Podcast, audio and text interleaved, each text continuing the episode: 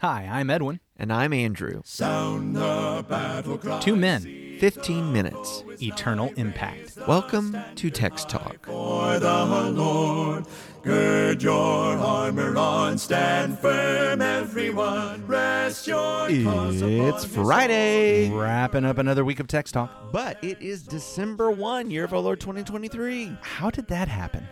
I guess because yesterday was the 30th Of November. of November. And then you flip the calendar over. Boom. And here we are. Last month of the year. But rolling into it, reading the Bible, but it is the last month of the year. And I know we say this every year, but boy, it, it flies by. It's not just me. It really does go quicker, though, right? For you too? Yeah, very much. So much goes quicker. So much goes quicker. It's, it's Every once in a while, though, while we're in these text talk conversations, I'm walking the watching the clock. I'm like, oh, this one's going so slow.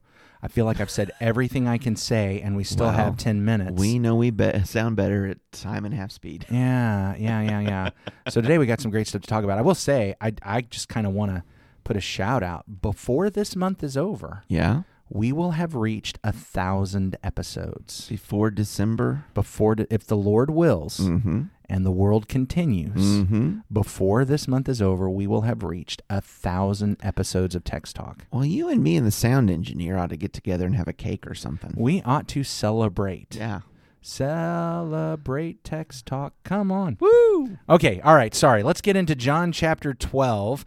We'll, we'll have more to say about that as the month goes on. But I'm going to read that last paragraph again, starting in verse 44 from the English Standard Version. And Jesus cried out and said, Whoever believes in me believes not in me, but in him who sent me. And whoever sees me sees him who sent me. I have come into the world as light, so that whoever believes in me may not remain in darkness. If anyone hears my words and does not keep them, I do not judge him. For I did not come to judge the world, but to save the world. The one who rejects me and does not receive my words has a judge. The word that I have spoken will judge him on the last day. For I have not spoken on my own authority, but the Father who sent me has himself given me a commandment what to say and what to speak. And I know that his commandment is eternal life. What I say, therefore, I say as the Father has told me. Verse 50, and I know that his command, or maybe you said commandment, but Yeah, the ESV has commandment. yeah, but command, in New King James, is everlasting life. Yeah. He has a command, he has a commandment that means everlasting life. Think about this. Jesus said, I came into the world as light. I'm showing the way. Yes. I'm showing the path. I haven't come to judge the world. I've come to save the world. What I see in these final verses is, well, why would Jesus have come to do anything else? When Hmm. God gave his command, Mm-hmm. the purpose by the command was not condemnation. Yeah. The purpose for the command was life. was life. I'm telling you, walk this way. Here's where life is. That's the direction. It's it's kind of like if you said, Edwin, how do I get to Nashville? Yeah. And I told you, well, you know, get Yeah. over here on the interstate. Open up your app, type into uh, Apple Maps. Okay. Yeah, however you want to do it. You know, the the point is is that it's showing you the one way when it gives you those commands. Yes. It says turn here, go straight, stay here for another 30 minutes, go for 100 miles. Uh, the purpose behind all of those commands is to get you to Nashville. Exactly. Not to get you somewhere else, Mm-hmm. not to get you lost. Right. All right. So when God says, here, look, don't commit adultery. When God says, love your neighbor as yourself. Yeah. When God says, tell the truth. Yeah. When God says all of these things that God says, his purpose is not to provide us with arbitrary rules Right. by which he can figure out a way to zap us. He's trying to show us this is the way to true life. This is the way to victorious eternal life. Do this. Amen. Having said that, we see that this same word does judge in the end. And so it's not that there's no judgment. This same word that's going to teach us the right way to live and right way to be is that standard that we will be held to. And so I guess in one sense, we're not going to be able to say, well, you didn't tell me. You didn't warn me. This is unfair. God was just out to get me.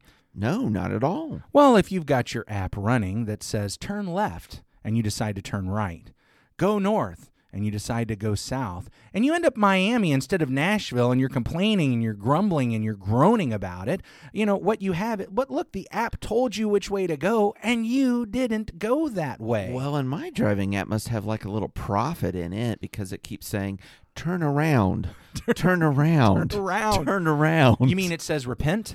Yeah, it does. repent. It does. repent and go the other way. And usually I'm like, app, you don't know. I'm stopping at this gas station. I'm out of fuel. you know.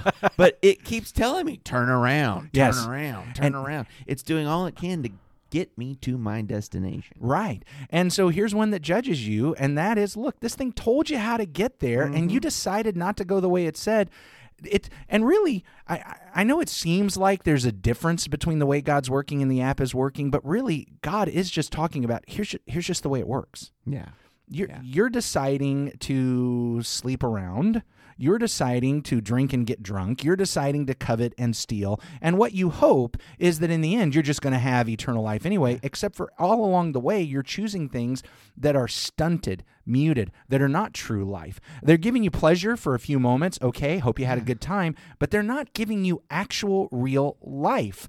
I am just telling you, Yeah. here, here's the natural way of things. Where do you want to go? With our illustration, do you want to go to Nashville? This is the way. Why are you why are you driving clear out to clear out to Houston? Repent. I thought you wanted to go to Nashville. Make a U turn. Repent. Turn around. You're not going the right way. So, here, when Jesus gives his commands, when God gives his commands, as the Holy Spirit has revealed the commands, these are life. Now, of course, the problem is we have botched those. We have turned the wrong way. We have uh, distorted the commandments. And Even so, what, ended up in Houston. even ended up in Houston. And so, what God has done is He has provided the sacrifice Yes. that allows us to turn around, Yeah. that allows us to make the U turn, that allows us to repent and have life through that repentance. And that, of course, is the death, burial, and resurrection of Jesus Christ. And so, what He mm-hmm. said is we need to put our faith in Him, we need to give our allegiance to Him. And this is part of the problem. I didn't want to do what He said to begin with. And now that He's saying, give your allegiance to Jesus, I'm like, I don't want to submit to Jesus as King. I want to do what I want to do. Well, isn't that contemplated here with darkness? I mean, he, he talks about the people who would prefer that darkness. Uh, verse 46 I have come as light into the world that whoever believes in me should not abide in darkness. If anyone hears my words and does not believe, I do not judge him. I did not come to judge the world, but to save the world. There is this abiding in darkness, and he's over and against that. But you know, when I hear that word abide, that's that's really a very comforting word continuing in. I mean, when I hear abide, I, I think about wrapping up in a blanket in it.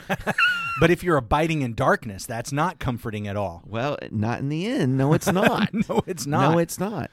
The the light wrecks that darkness. yeah, yeah, and wrecks so my comfort. yeah, we we think about yeah. Well, now you're getting back to what those old preachers used to say. What's my job as a preacher? I've got to afflict the comfortable and comfort the afflicted.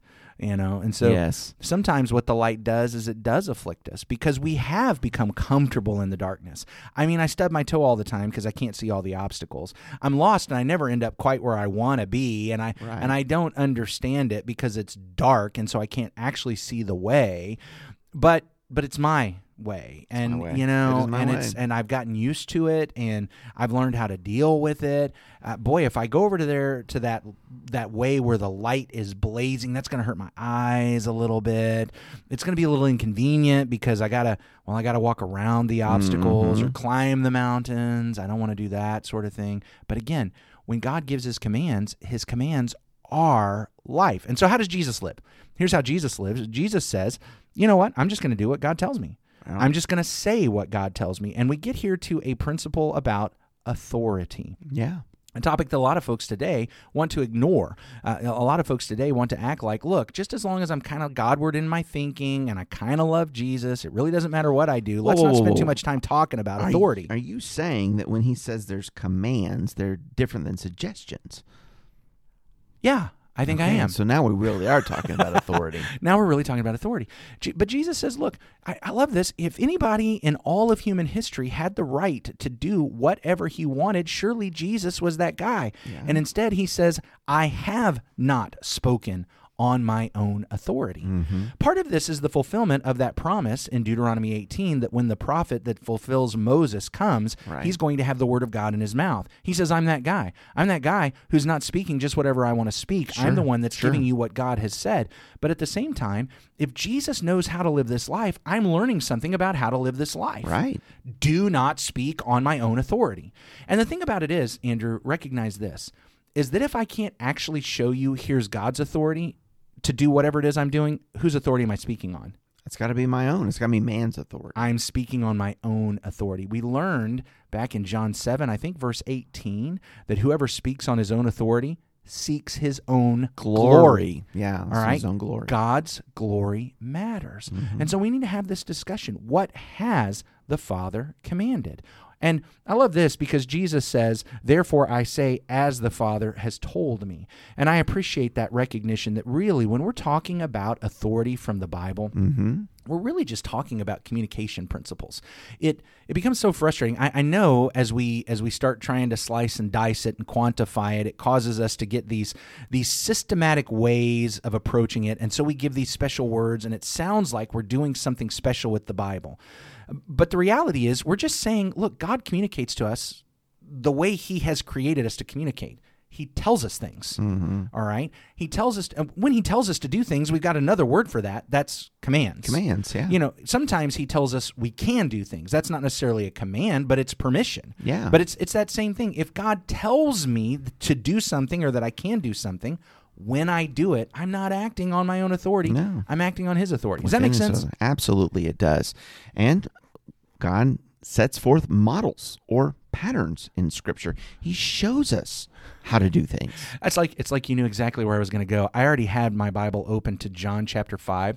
You remember when we discussed John chapter 5? I love this in John 5:19. So Jesus said to them, "Truly, truly I say to you, the Son can do nothing of his own accord, but only what he sees the Father doing. For whatever the Father does, that the Son does likewise, for the Father loves the Son and shows him all that he himself is doing." The Father shows some things. Yeah, and and notice the response of the Son is love. We talked about there's a glory factor in uh, recognizing the the authority of God. We're interested in His glory, so we do His commands. And there's a love issue here too. Yeah. When I love the Lord, I follow the example, the pattern that's given. Yeah, we haven't gotten to John 15 yet, but I will tell you when we get to John 15, we're going to learn that if I am abiding in the love of Jesus, I do that by doing what he says. There's a love language there. It's and in fact, when we get to John, we'll- we'll say this again, but I'm going to go ahead and say it now because we need to hear it. I need to hear it over and over again. I am abiding in the love of Jesus when I do what he says because what I am demonstrating to the entire world is that what Jesus says is eternal life, and I believe it. Mm-hmm. And I'm mm-hmm. especially demonstrating that when I do the things that Jesus says that I don't like. Yeah. Because there's some of the things that get said I don't like. I wish he had said other things. I would prefer to do this thing, but he said don't do that thing. I would prefer not to do this thing over here, but he's asked me to do that thing. When I do what he says, I'm saying I, I realize Jesus loves me. His way is best. It is life. Well, and, and you know, to our kind of funny illustration with the GPS earlier, um, we tell our that GPS, I know better than you. That's why I'm making my own way right now. Right, right. Yeah, no. Yeah. But but we can't we can't do that with the Lord. We do not know better than Him. when when I look at what Jesus does in John chapter 7, I recognize a third way. Jesus says to us, Look, I do what the Father tells me, I do what the Father has shown me. Back in John chapter 7, you'll remember he was trying to demonstrate why he was allowed to heal on the Sabbath. Mm-hmm. And he talked about circumcision. And he talked about circumcision happening on the Sabbath. And he says, If that can happen, then I can do this. Mm-hmm. He's drawing a conclusion. Then he says, Judge with right judgments. Yeah. So he's drawing a conclusion. Drawing a he says. Look, I get it. God hasn't said all the things and he hasn't shown all the things. Some of it is implied. And I can draw logical conclusions. And when I really am drawing a logical, reasonable conclusion using proper judgment, not just judging by appearances, when I do that, and I can say, Look, look at this verse, see what it says, notice the principle, here's how it teaches. This demonstrates this class of things. I am not acting on my own authority. I am acting on the authority of God. Here's the amazing thing that I see about Jesus. Jesus mm-hmm. says, who Jesus who knew how to live life says, I'm not going to do things on my own authority.